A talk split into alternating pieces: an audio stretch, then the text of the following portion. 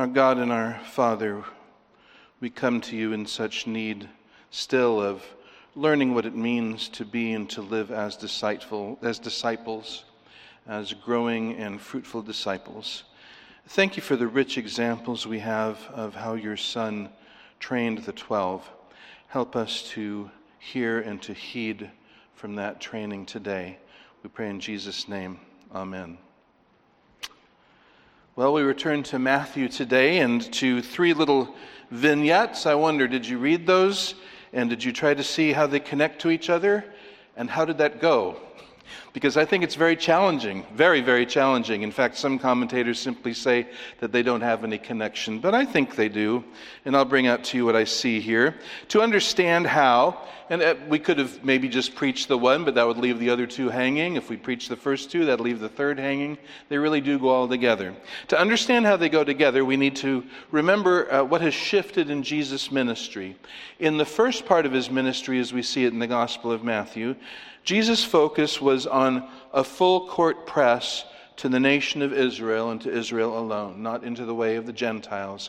And he was concerned with presenting his credentials, showing who he was and what he could do, his person, his power, and uh, for that matter, his um, uh, ancestry. Uh, his fitness to be the Messiah and the King of Israel. That was what he was about. That's what his disciples were about. But as we saw, that nation and that generation rejected Jesus and rejected his claims. We see that coming to a climax in chapters 11 and 12, where we hear a lot about that generation and those people and those cities uh, through that chapter. Just to read you a few, to remind you, in chapter 11, verse 16, Jesus asks, To what shall I compare this generation? And then he says they're like children who, if you won't play their game, they won't listen to you. And so John the Baptist and Jesus wouldn't play their game, so they rejected them. Same chapter, verse 20, Jesus began to denounce the cities in which most of his miracles were done. Why? Because they didn't repent most of the cities in which most of his miracles were done. Chapter 12 has a number of such things. Chapter 12, verse 39, Jesus says, An evil and adulterous generation seeks for a sign, and none will be given to it but the sign of Jonah the prophet. Same chapter, verses 41 and 42. He says, The men of Nineveh will stand up with this generation in the judgment and will condemn it. Verse 42, the queen of the south will stand up with this generation at the judgment and will condemn it. Same chapter, verse 45. After the blasphemy against the Holy Spirit, where the religious leadership of Israel said, Ah, we know how he gets these uh, supernatural powers. They come from Satan, they come from Beelzebub. And Jesus said that was the unpardonable sin, attributing the works of the Holy Spirit to Satan. And then he tells this parable the parable of the, uh, the man who has a demon that just leaves him for no stated reason. And when he comes back, he finds the house empty, swept, and put in order. And so he gets seven worse demons and comes back and inhabits that house. And Jesus says, that is the way it will also be with this evil generation. Having rejected the Lord, they left themselves wide open to the influence of Satan. Chapter 16, verse 4, just as a last one, these are not all of them, but he had just said in the previous chapter, an evil and adulterous generation eagerly seeks for a sign, and a sign will not be given it except the sign of Jonah. Now, I think those things are very important, or I would, have, would not have taken the time to give you those references, seeing how Jesus characterizes that generation. Now, that being the case, then, in chapter 16, he asks his disciples who they think he is. Peter confesses that he's the Messiah, the Son of the living God. And what does Jesus say? He blesses that statement and says that on that truth, he's going to build his church. This is a new agenda and a new focus. Now he's going to build his church on the confession of his divine messiahship.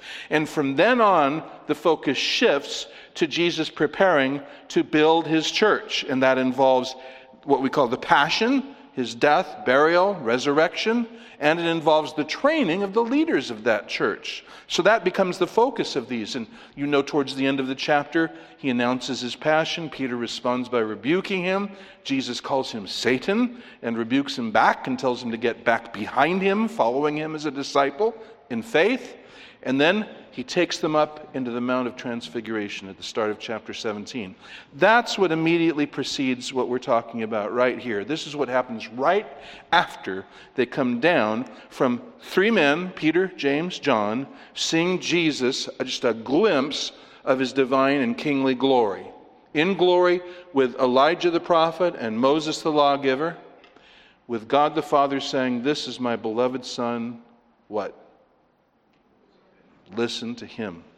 So then they come down from the mountain to this.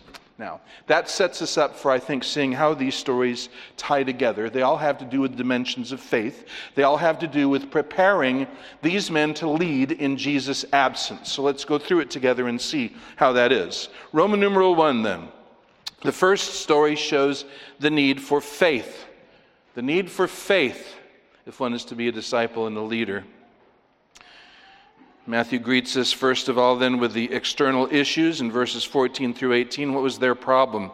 Verse 14, and when they came up to the crowd, so they've come down from the mountain, and here's a crowd. Mark tells us, this is important, it's helpful. Mark tells us that the scribes were in that crowd, and they were arguing, and there's just a big mess and chaos. That's what greets them after this literal mountaintop experience. They come down to this, and a man came up to him, falling on his knees before him, and saying, Lord, Show my son mercy, because he has seizures and is suffering badly. For many times he falls into the fire and many times into the water. And I brought him to your disciples, and yet they were not able to heal him. So here's Jesus and his inner three coming down from the Mount of Transfiguration, and they're greeted with a father's misery and the nine's inability. The father's misery.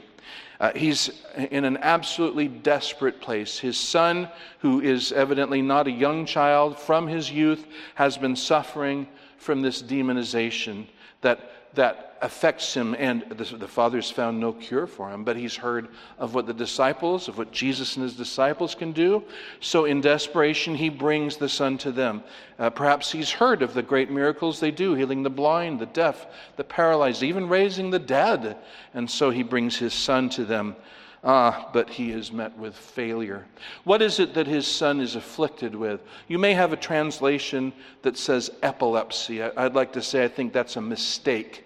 Uh, the verb is seleniadzomai, uh, which is related to the word for moon. That's why the, the footnote says it means moonstruck.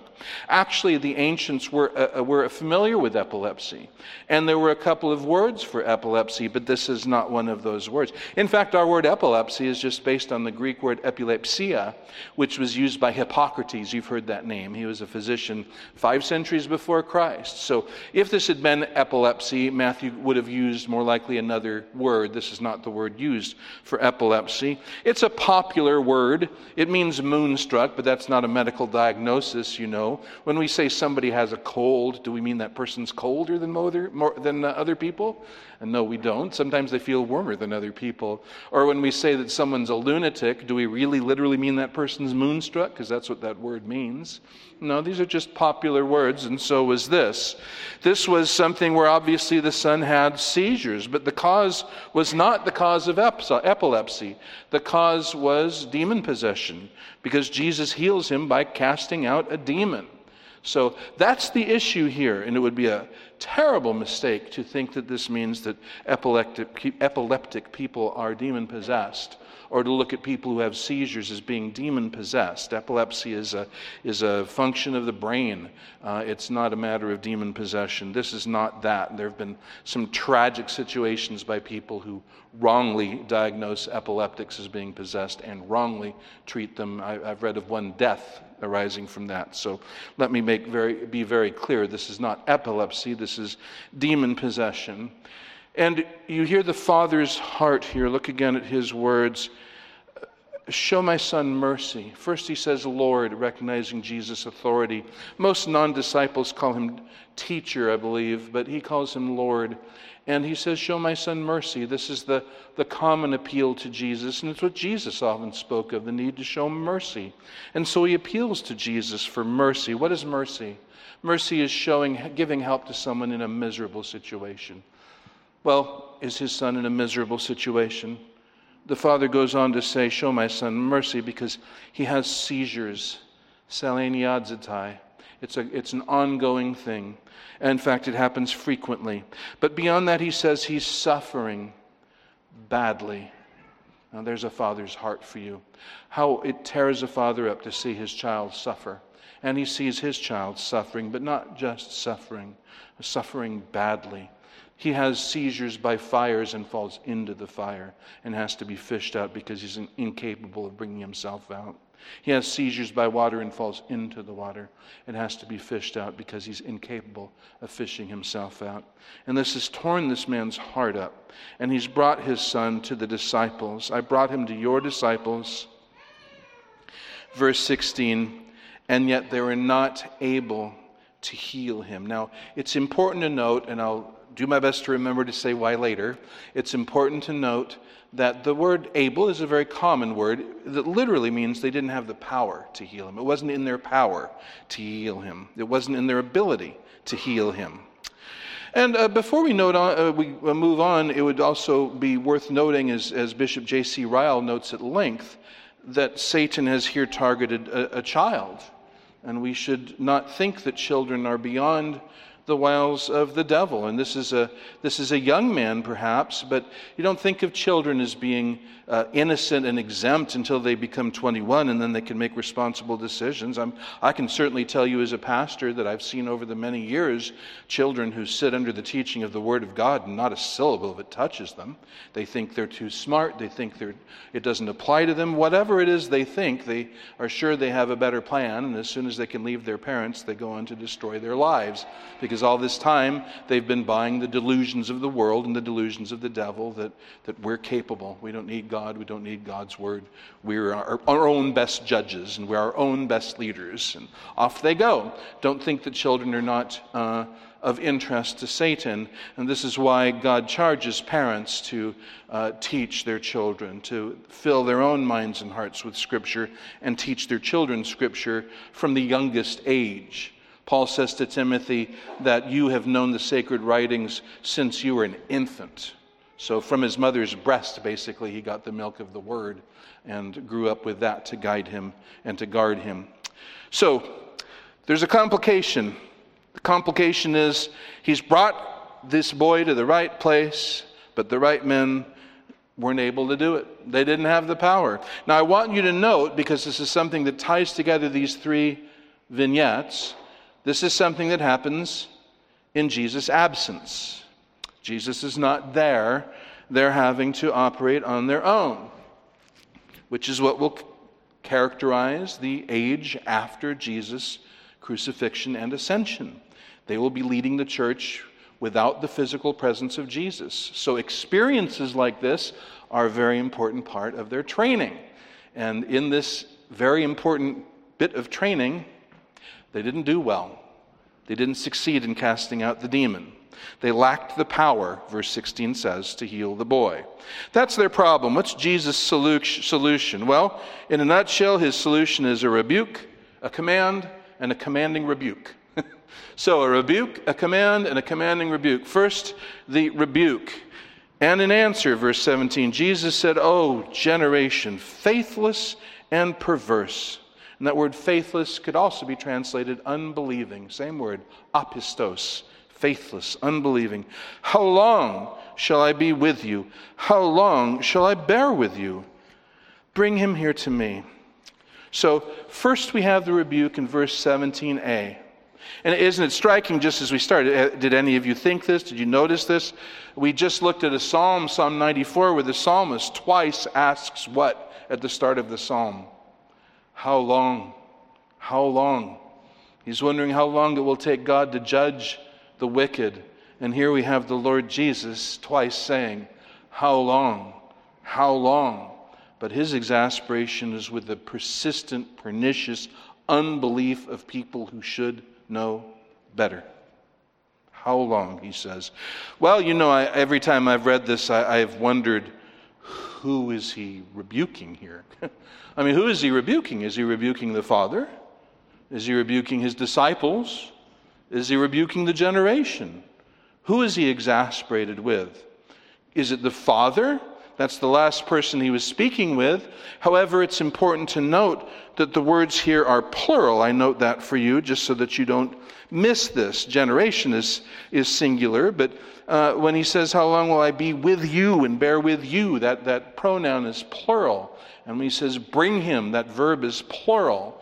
So he's not just talking to the Father, he's talking to more than one person. So who could this be? Well, the people he's talking to lack faith and they are perverse. They're, they're off course. They're not what they should be. They've diverted from the right path. So who does that describe? Does it describe the Father? Well, it does. If you remember from Mark's Gospel in chapter 9, what does he say to Jesus? If you can do anything, help him. What does Jesus say? He says, If you can, all things are possible to him who believes. And how does the Father respond? I do believe, but help my unbelief. So, is he part of an unbelieving generation? Well, in his own words, yeah, he does have that, that characteristic. How about the disciples? Well, when they ask him, why couldn't we do this? What's his answer? Your little faith. So they're guilty of this sort of thing. What about the crowd, though? Well, Mark tells us that that crowd uh, includes scribes. And could you say that the scribes are guilty of unbelief? Well, yes, you, you definitely have to.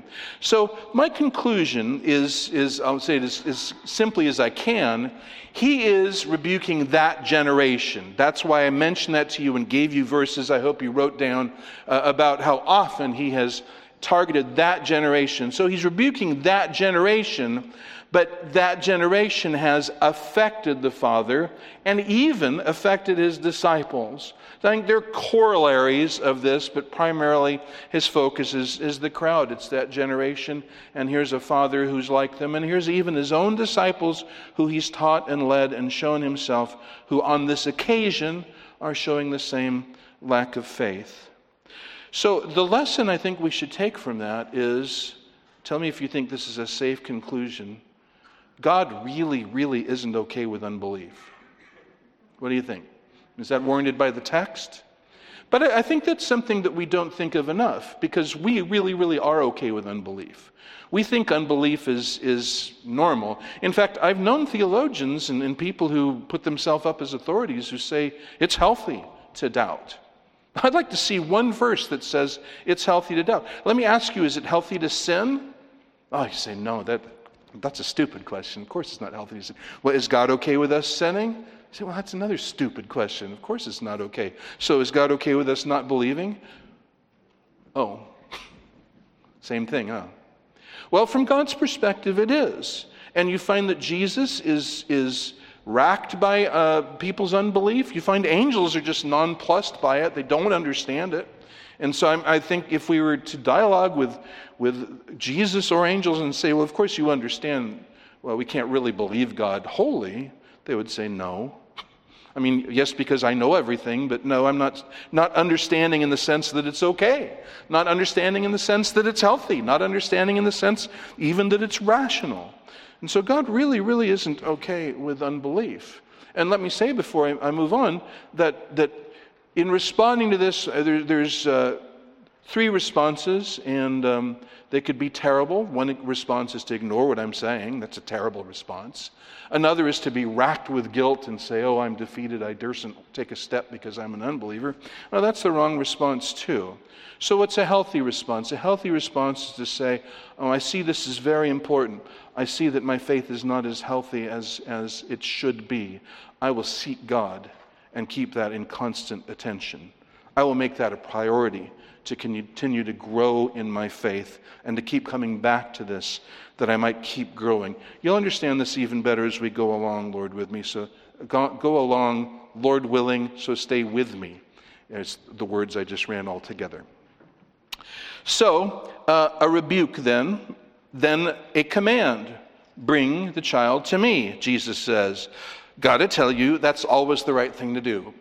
that is just always the right answer. As a younger father, I, I, would sometimes come up with more complicated counsel for my kids, and as I grew, uh, I mostly came back to just that Just constantly pointing them to Jesus, just pointing them to Jesus about everything. Yes, there are specifics, but always the point is come to Jesus. And the, the most important thing a parent can do is not to teach a skill and not to teach manners, though those certainly have their place. The most important thing a, a parent can do is to, to point his children to Christ to teach them about Christ, to urge them to Christ, constantly to bring up to them their need of Christ, of love for Christ, of ardor for Christ. This is, this is something that they never will outgrow and that we need to start right from the start in doing.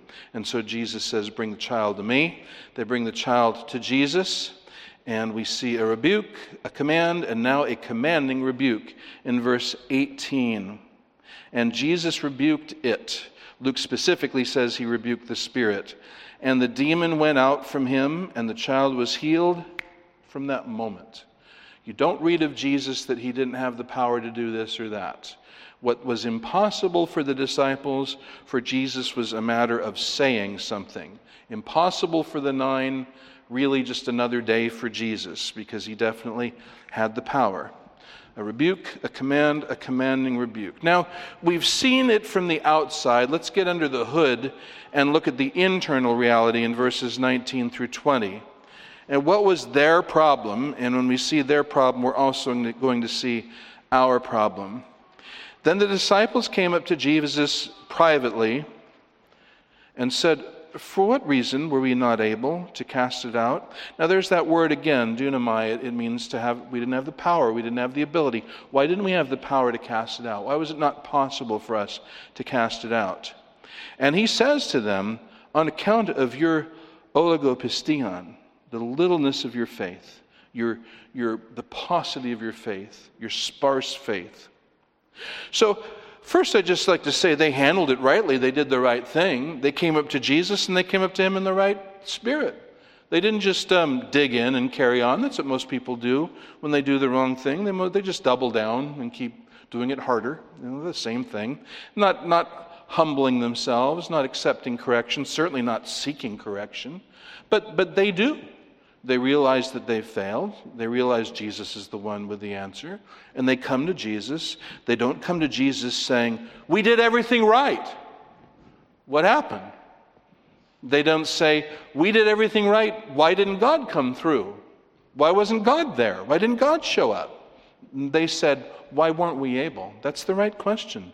And they asked the right person, and they had the right spirit. They're not blame shifting. What, what, what did um, you know, what did Matthew do wrong to keep us from doing this? I'll, I'll, bet it was, you know, I'll bet it was this guy, that guy, I bet it was the other thing. No, why weren't we able to do this? They asked Jesus. Uh, how would that apply to us? How would we do that? Well, you say pray, and yes, absolutely. I think that's a very good thing. Pray, pray, pray about it, absolutely. But do you want an answer to your prayer? I want an answer to my prayer. What is praying? It's me talking to God. Okay, well, that's good. I've posed the question. Do I want the answer? Well, how am I going to find the answer? Jesus isn't standing here speaking fresh words to me. Where will I find the words of Jesus to teach and correct me? In Scripture and in Scripture alone.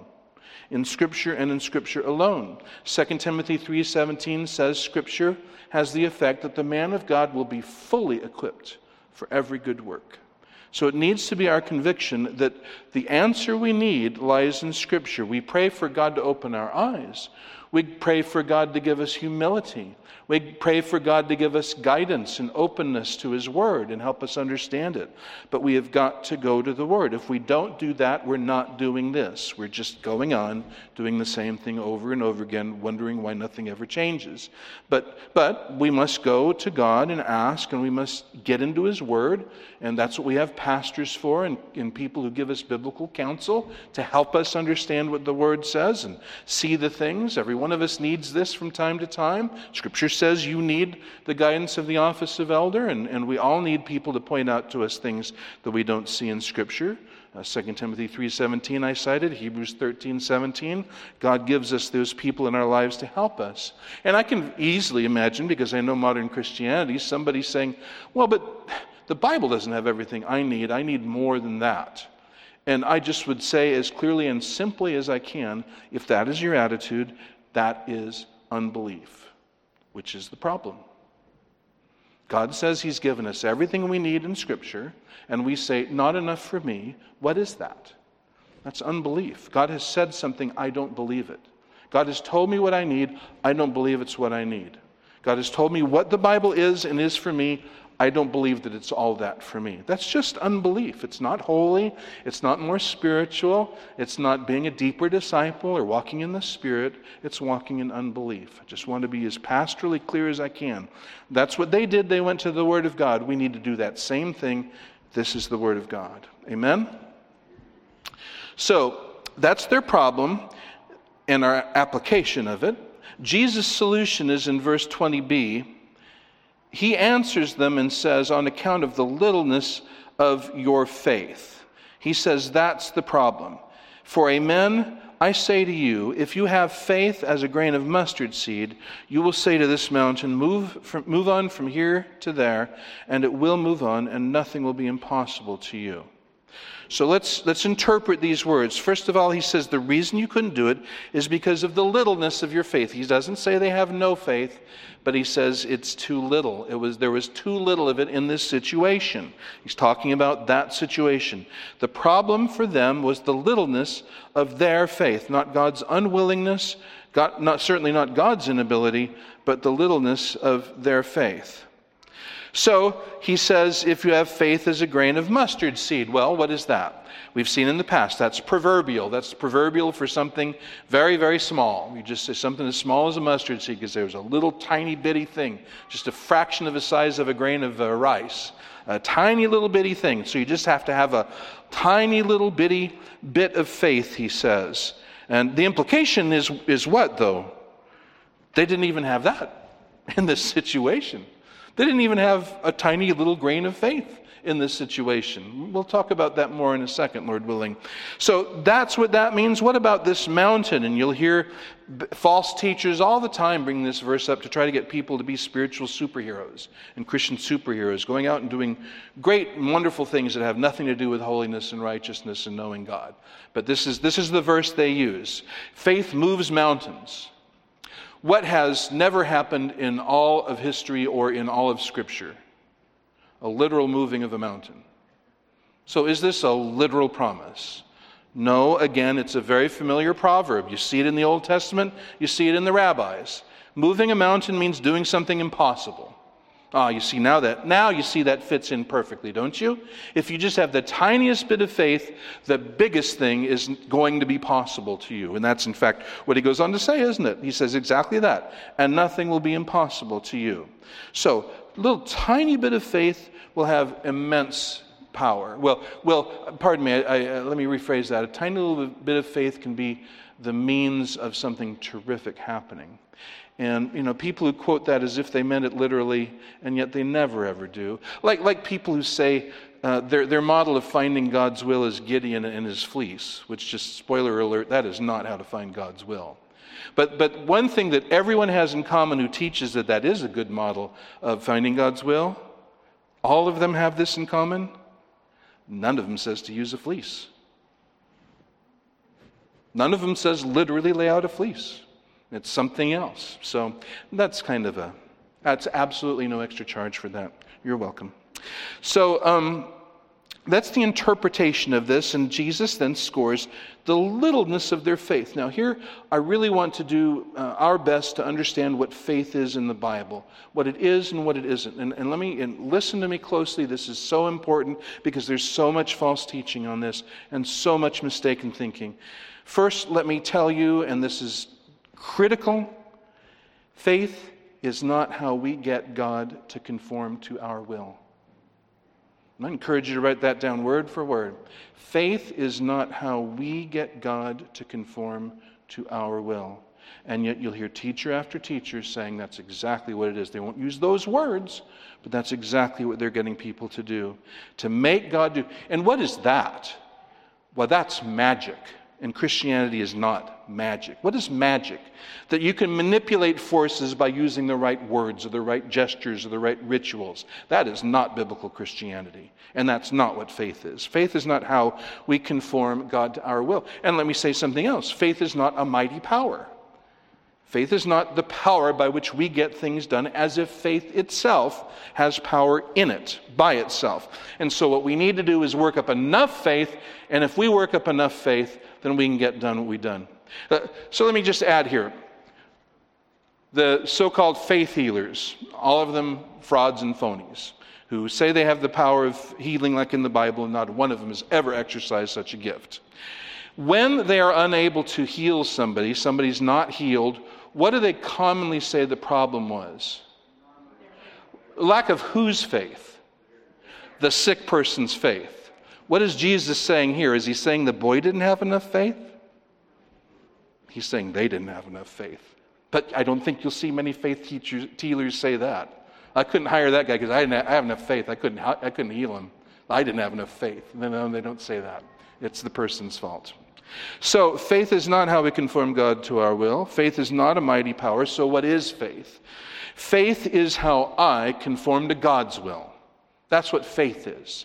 Faith is me submitting to God's will expressed in His Word. I, I have taught you this over and over again, and I will as long as I'm here, that faith is about the Word of God. Faith is has to do with the Word of God. It is dealing with the Word of God, with His promises, His teaching, His statements, His warnings. That's what faith is about. Faith is about our response to God's Word. And what faith is, well, everybody responds to God's Word, right? Do you understand that? Everyone responds to God's Word. A person who ignores it is responding, a person who rejects it is responding. But what is faith? Faith is understanding it, it's seeing it as true, and it's submitting to it. Those are the elements we've often looked at about faith. Understanding it, seeing it's true, and submitting to it. That's what faith is. And so faith is how we conform to God's will. And when power is exerted, it is entirely of God. We have submitted to God's will, and God does what He does by His mighty power. Faith is an act of submission, not of exertion or manipulation. Very important. It is an act of submission. So here you say, well, what is the word in question that they didn't believe? I'm so glad you asked. Turn to Matthew chapter 10 with me. Hey, that's the first book in your New Testament. That makes it very easy to find. Matthew in chapter 10 and verse 1, what do we read here? And summoning his twelve disciples, Jesus gave them authority over unclean spirits to cast them out and to heal every kind of disease and every kind of sickness. And he tells them, verse 8, heal the sick, raise the dead, cleanse the lepers. What's the next? Cast out demons. Freely receive, freely give. And you say, well, is that an object of faith? Is a command an object of faith? Yes, it is. Promises, commands, statements, warnings, they're all words from God and they all call for faith. This is Jesus' word to them. They were to, he gave them the authority and power. He told them he gave them the authority of power and he told them to do it and they didn't do it. So why didn't they do it? It was because of lack of faith. Okay, now maybe you see that, but you still got some questions, and that's what I hope to look to next. We've seen the interpretation, now let's look to the instruction for our own application. And here it is, and, and I, I try not to say this constantly, but I kind of feel this about the whole sermon. This is very, very important. but it is really very, very important. One of the things we learn about faith here is faith must be vital, living, constant. It cannot be formal, static, and dead. Again, faith must be vital, living, and constant. It can't be static and formal and dead. It's not a matter just of going through the motions, even the correct motions. The Latin expression for that thought is ex opere operato, and it's something you see in the Roman Catholic Church. The idea that if you do the right things, you have the right results. And so, communion. Well, I mean, baptism. What possible meaning can baptism have to a child? What does that child know about what's being done to him? And the answer is not one thing. But the Catholics say that if you do it the right way, well, then it washes away his original sin. It has effects just by doing it, even though the child has no faith. That's ex operato, and that's not biblical faith. Faith is constant, living, vital. It is not dead, formal, static. So I'm saying that that is what happened here. That they did the right thing, but they didn't exercise faith in doing it. Perhaps they were distracted by the scribes that Mark tells us were arguing with them. Perhaps they were distracted by the, the ferocity of this demon, who was a ferocious demon. Something got their eyes off the prize, and they went through the right gestures. They perhaps did what they'd always done, perhaps said what they'd always said, and yet it had no effect. Why did it have no effect? Because they were not exercising faith. You say, Oh, how do you know that? Well, because Jesus said it. That's how I know it. I cheated, you know. I read, I read the Bible. And that's how I know. The problem was their lack of faith. You say, I still, I don't see it. I think I have a perfect illustration for you. I think I do. Immensely helpful to me. Uh, I pray it is for you. Look at Matthew 14. And you'll see a very strong parallel. It's just so very helpful uh, to me to hit on this.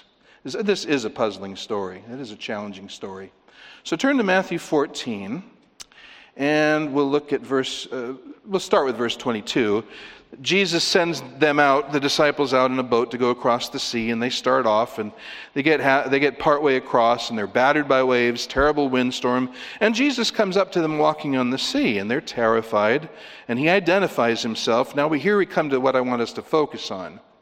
He says, It is I, do not be afraid. Verse 27. And Peter answered and said to him, Lord, if it is you, command me to come to you on the water. And Jesus says, Bluff called. He says, Come.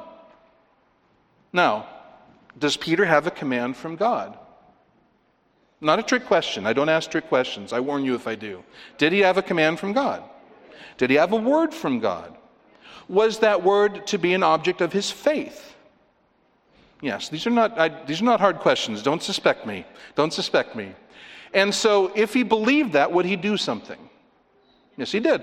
Well, let's read, see if he did. And getting out of the boat, Peter walked on the water and came towards Jesus. He started to come towards Jesus. So, obviously, he had enough faith to obey, and he walked on the water. Now, was his walking on water, did he have the power to do that natively?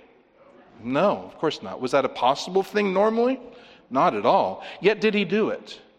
Why did he do it? Did he do it because he because he worked up the power to do it? Whose power kept him from sinking? That would be Jesus' power. How did that power work in Peter's life? Through faith. Oh, but the story's not over, is it? Because he starts walking on the water, because he's believing in Jesus. But read on. But seeing the wind, he became frightened and beginning to sink, he cried out, saying, Lord, save me. Why did he start to sink? Because the storm got too strong to keep him floating? Well, again, I cheated. I read the whole thing. And the answer is in verse 31. Immediately Jesus stretched out his hand and took hold of him and said to him, You of little faith, why did you doubt? So you see, he had a word from Jesus. He began acting on that word in faith. Still walking on the water, still going through the gestures, he shifted his, his, his repose, if you will, his what he's leaning on, shifted it from Jesus to contingency, to chance, to natural law, looking at the wind, looking at the waves, no longer trusting in Jesus, looking at these things, and he began to sink. Why? Because he was not exercising faith in Jesus. Because he was not exercising, you might say, living, vital, constant faith in Jesus. So, what do you see here then in this situation? You see they have been casting out demons, but they get one, and for some reason, they're not exercising their faith in this situation. Uh, as I say, distracted by the scribes, distracted by the crowd, distracted by the ferocity of the demon. I don't know. But whatever it is, they found themselves unable to do what they had been able to do. And the only reason they had been able to do it is because of their faith in Jesus' word. And now they've stopped doing that in this situation, and Jesus reproaches them for it. And there are many, many uh, applications of that. I mean, I think of John 15, where Jesus says, I'm the vine, you're the branches, abide in me. Well, what does he mean by abide in me? He means stay in me and don't leave me. But just that. Do we not receive Jesus' life and, and bear fruit as we stay in him, trusting him, looking to him, calling on him? Meditating on Him, eating and drinking of His body and blood, com- uh, communing with Him? Indeed, so. Think about communion. Why don't we just go through the gestures every month? Why every month do I give a, a meditation from a different angle on what we're about to do? What am I, why do I do that? To excite you and me to exercise living faith in what we're about to do and remember the significance and exercise faith so that it's not an empty, meaningless gesture but it's act, an act of worship. So, how do we apply this then to us? This is not, faith is not about trying to become superheroes and do, doing things that uh, uh, uh, serve us or amuse us. It's about Christian living. It's about loving your spouse. God calls you to do that. Can you do it? Sometimes it seems impossible. So go to Jesus and look to Jesus and believe God's word uh, respecting your parents, uh, working hard at your job. On and on. That's what this is about. And, and the, the false teachers, they don't teach a lot about daily Christian living and holiness and sanctification, serving at church, as Chad talked about, doing ministries. Or heck, if you've been coming here for years and years, becoming a member so that you can serve. They don't talk about these things. We, we get stuck in our ruts, we, we get afraid, uh, we get um, distracted, but God calls us to exercise ongoing, living, vital faith, break out of our ruts, and do things for Him, for His glory, according to what His Word teaches. Well, there's the first story, two more to go. Uh, they're briefer, but the first shows us the need for living, vital, continuous faith in Christ's absence. I bring you back to that. This is what they were doing when Christ wasn't there to be seen. And that is a very important lesson to us. Secondly, the need for knowledge. This is briefer, verses 22 and 23 the need for knowledge. And we see first revelation in verses 22 and 23a. As they were gathering together in Galilee, Jesus said to them, The Son of Man is about to be delivered over, or betrayed, into the hands of men, and they will kill him, and on the third day he will be raised. Well, you say uh, this happened before, didn't it? Yes, in chapter 16. Do you remember what happened? What happened in chapter 16? Peter just confessed Jesus as Messiah and uh, divine Son. Jesus said he was about to die. And uh, how, what was the response? Peter rebuked him. No, no. God spare you. This will never happen to you. And Jesus called him Satan and corrected him and told him to get back behind him. Well, here the response is different. We'll get there in a second. But so this is not the first time this is another time, but he's added something this time they didn't mention before. Did you notice that? What's new here? He says that he's going to be betrayed. He hadn't mentioned that before. Now he mentions he's going to be handed over, he's going to be betrayed. That's a new element. In fact, each time he mentions it, he seems to mention a new, a new element. A, a, a big difference, though, between this, the former one and this one, besides that, is in chapter 16, he says it is necessary for the Son of Man to go and suffer. Here he says, I'm about to. The Son of Man is about to be delivered. They will kill him. They will be raised. He will be raised. So what's the difference? The first stressed the necessity of his death. What is this stress? The certainty of his death. This is going to happen. The first says this must happen. This one says this is going to happen. Uh, so I mean, put it in your calendar. This is what's coming up. So, again, the theme of his absence, right? This first test was in his absence. Now he reminds him he's about to be absent. Now, you know he will die, he'll rise again, but you know that after he rises, then what happens? Weeks later, he ascends to the right hand of the Father. So their leadership of the church will be in his absence. So there's that theme again, that, that note. But this is important for their faith because, as he says in, in the Gospel of John, I'm telling you these things before they happen so that when they happen, you can believe. You can believe. When, when he is betrayed and crucified, they have the choice of saying, Well, I guess this must have taken Jesus by surprise, and he must not be worthy of our faith. But instead, what they need to say is, Jesus said this is exactly what was going to happen. And it strengthens our faith. It's a miserable, horrible thing, but he did say it's going to happen.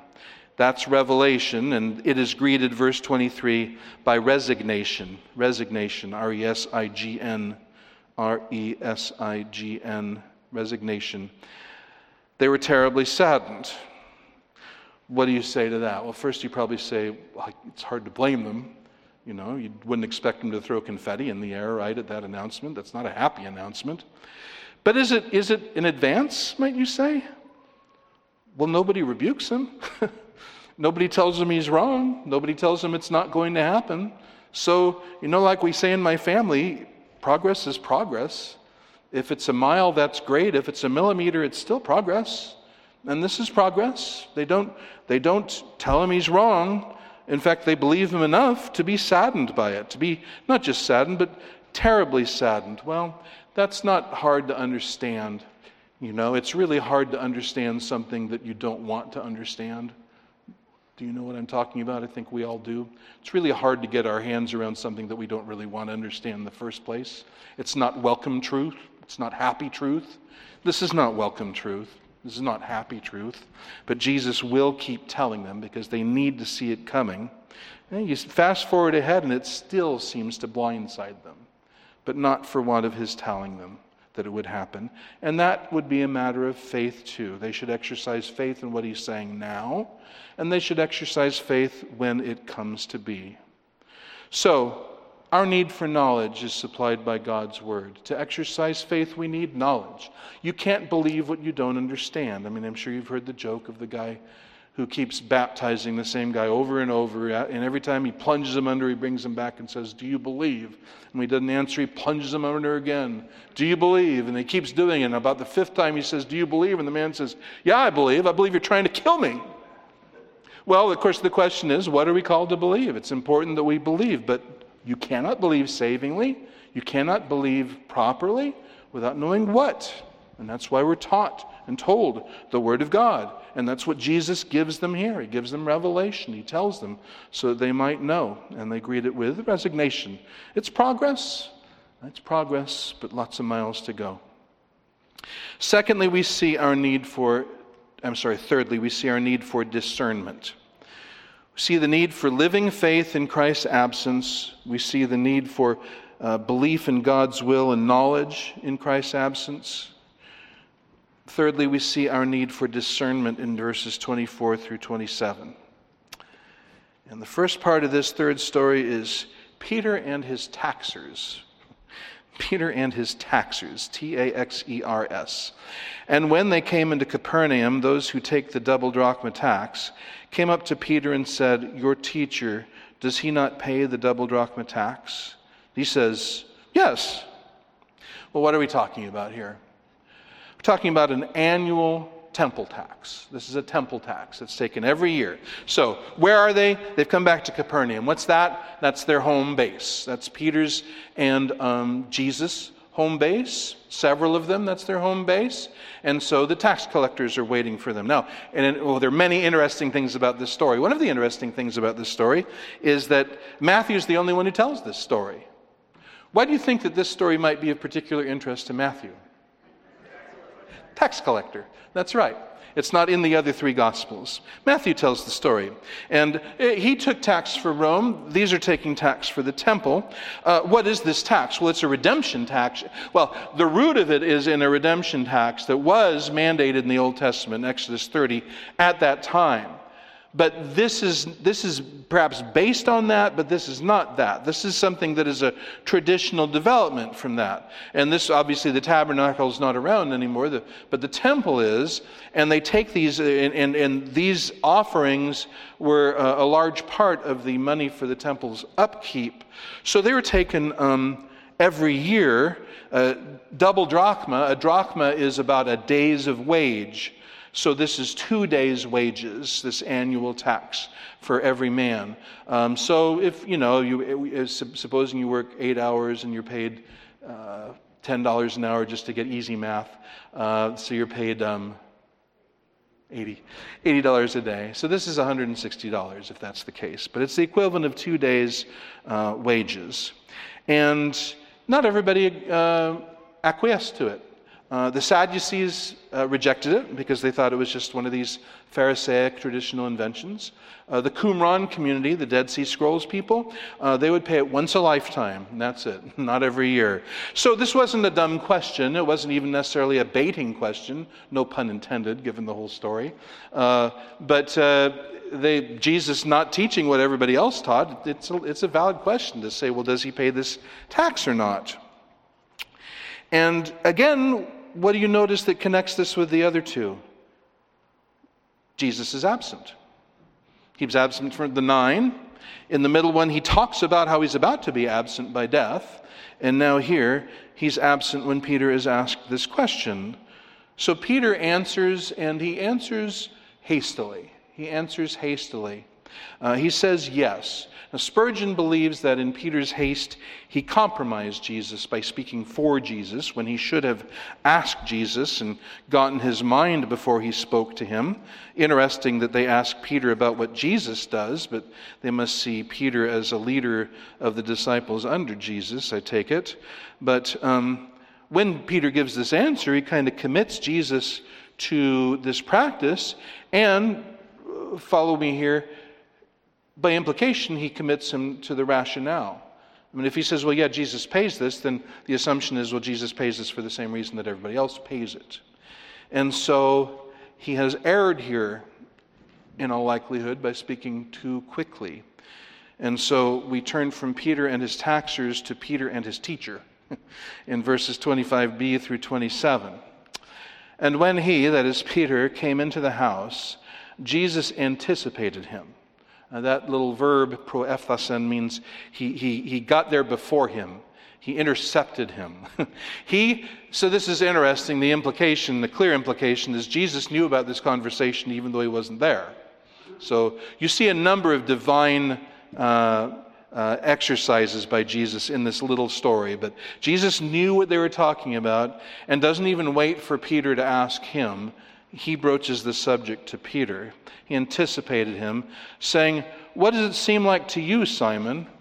Oh, I know, I, I pause at that. The Son of God says, What do you think? What a weird place to be in. Uh, my answer would be, It doesn't matter what I think. I mean, what do you think? Tell me, tell me what you think, then I'll know what to think. But to have the Son of God say, Well, what do you think about this, Peter? Boy, that's got to kind of make your heart beat a little faster and put a little more adrenaline in your blood, wouldn't you think? What does it seem to you, Simon? He may be thinking, Is this going to be a trick question? Because Jesus does ask trick questions for, interp- for instructive purposes. What does it seem like to you, Simon? The kings of the earth. Ah, there's an expression meaning Gentile kings, the kings of the earth. That, that expression occurs a few times in the Bible. Gentile kings, pagan kings. From whom do they take taxes or poll tax? Uh, Greek word census, we get census from that.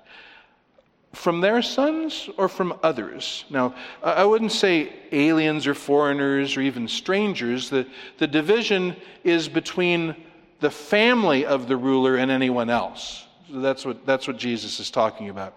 So, do they take taxes from their sons or from people who aren't their sons? Everyone else. Everyone else. Do they take taxes from everyone else? And when he, Peter, said, From others, Jesus said to them, Well, to him, well then, the sons are free. So if you're a son, you don't owe a tax because the ruler doesn't tax his sons. Peter's starting to think here, uh oh, I may have answered a little bit too quickly. Maybe I didn't think this through like I, like I should have. Isn't it, this is something Jesus does often, by the way. He teaches by asking questions. I, I commend that to you. It often is a good thing. Often when I've spoken, I've, I've thought it would have been better probably to start with a question, see if I can get the person thinking without announcing what I want to say, but see if I can get the wheels turning first. And Jesus very often does that, whether in teaching or in witnessing. And so he asks him to get him thinking. And and Peter answers correctly, but this is not something that he had thought through when he gave his answer. Well, then, Jesus says, the sons are free. But then, kind of a surprise ending. But in order that we might not trip them up, scandalize them, we might not make them stumble. Go into the sea and cast a hook, and the first fish that comes up, take. And when you open its mouth, you will find a stater. A stater is worth four, uh, two didrachmas, four denarii, so enough to pay for both of them. You'll find a stater. Take that stater and give it to them for me and you. So he first gets into the principle here do rulers, does the king tax his sons? And the answer is no. So there's perhaps two reasons why Jesus, this tax is not something Jesus should be bound to pay. He is the Son of God. And when he gets to the temple, what does he call it? My Father's house. My Father's house. And so would the king tax him for his house? No, he should not be obliged to pay this. And he's encouraged his disciples to think of themselves as sons of God too. Sons by adoption, but still there to pray, Our Father who is in heaven.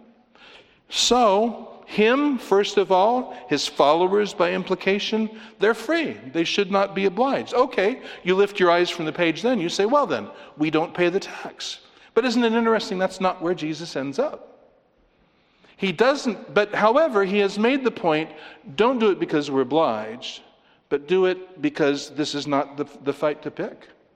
Not everything is a fight worth having. Not every hill is a hill to die on. Young people find this very hard to, to uh, learn, and old crabby people find this very hard to learn. Uh, that not every hill is worth dying on, not every, not every fight is worth fighting to the last drop of blood's been shed. And this is one that he says is not worth. Just make, make sure that you and I understand that we're not obliged in this case to do this. But do, don't do it out of obligation, do it because this is not the fight to have. And you know Jesus was not unwilling to have fights. He had them, he will have them. And this is not one that's worth it, he says. So this is the need for discernment. Roman numeral 3, our need for discernment. This is what he's teaching. Think it through. Take the principles of the Word of God and think it through and pick your fights. Not everything is worth having a fight. So here's a real interesting way that this, this little vignette, three stories, ends up. Little faith means little power, right? Much faith makes the impossible possible. Faith is submission to God's word. Jesus sends Peter to do something impossible. How's it impossible? Well, think about it. He's not fishing with a net. That's what he usually does. Nets bring in lots of fish. This is unusual. I think it's the, yes, it's the only time in the New Testament that a hook is mentioned. How many fish do you catch with one hook? One fish. So out of the whole Sea of Galilee, just one fish. But here's an interesting thing about this fish. He's got to catch exactly the right fish. But, but here's something interesting. Where is the stater going to be? Does he say, clean it and you'll find a stater in its gut? It's in your mouth. So when did that fish probably pick up that stater? Right before Peter threw in the hook. But now he doesn't have the stater in his mouth. Jesus is talking about something that hasn't even happened yet of which there is, I mean, mathematically, there's, there's just really no possibility of this happening.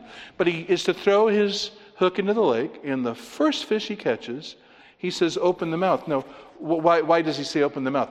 Probably, I mean, I'm just guessing here, it could have been a tilapia, but it could also well have been a catfish, because catfish have big mouths, big enough mouths so that he might have taken in a stater and not swallowed it yet before he also gobbles up Peter's hook. But, but what is characteristic of a catfish to a Jew?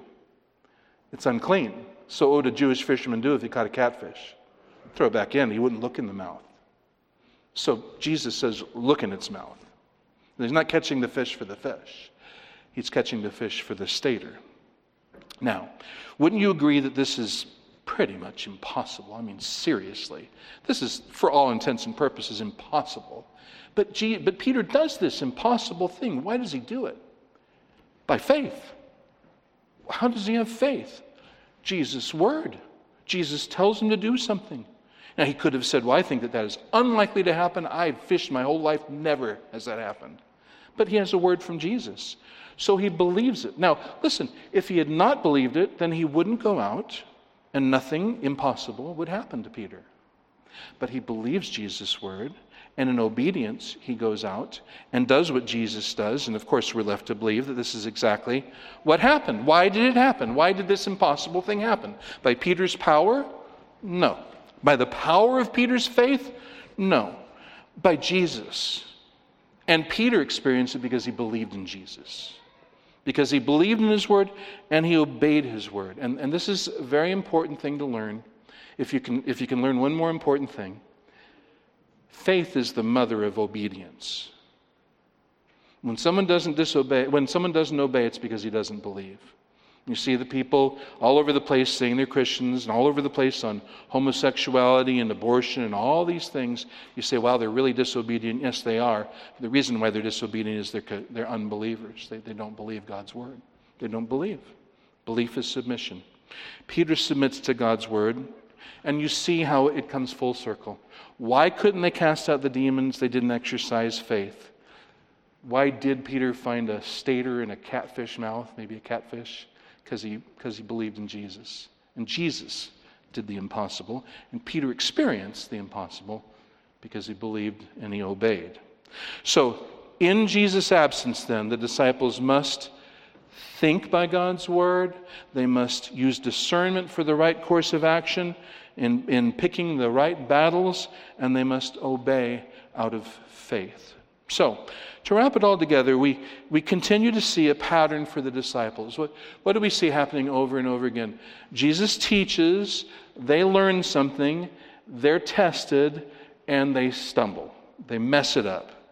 And then Jesus teaches them, and they learn, and they're tested, and they stumble. And this is the path of discipleship. This simply is the path of discipleship. This will be the pattern of our discipleship. And if we're seeing that in our lives, we should not be discouraged. We should just say, we're right on track. Because what happens is the Lord teaches us through His Word, we learn, we're tested, we mess up. We go back to Him, He teaches us some more, we learn some more, we're tested, we mess up. But the path goes on forward and upward. Uh, Jesus will not have us rest and come to a stop. Jesus wants us and our faith to grow. And the only way that happens is by more teaching and, sorry, more testing, which means usually, sorry, more stumbling. But that leads to more teaching, more testing. And that's what growth is. That simply is what growth is. If you're in trials, don't panic. You're right on schedule. If things are hard in your life and things have come your way that have been hard, don't panic. You're right on schedule. This is the school of discipleship. It's a good school, it's got a great textbook, and the graduation ceremony is amazing. Let's pray. Heavenly Father, we thank you for your word and your truth. We thank you for how it teaches and leads us. And I pray that the, the Holy Spirit, by his blessed office, will apply this word uh, in individual and personal ways in helping all of us to advance in our life, to break out of old molds and fears and move ahead in our service of you. And those who do not yet know you, we pray that they will see the wonder and lordship of Jesus and will submit in faith to the word of the gospel. We pray in Jesus' name. Amen.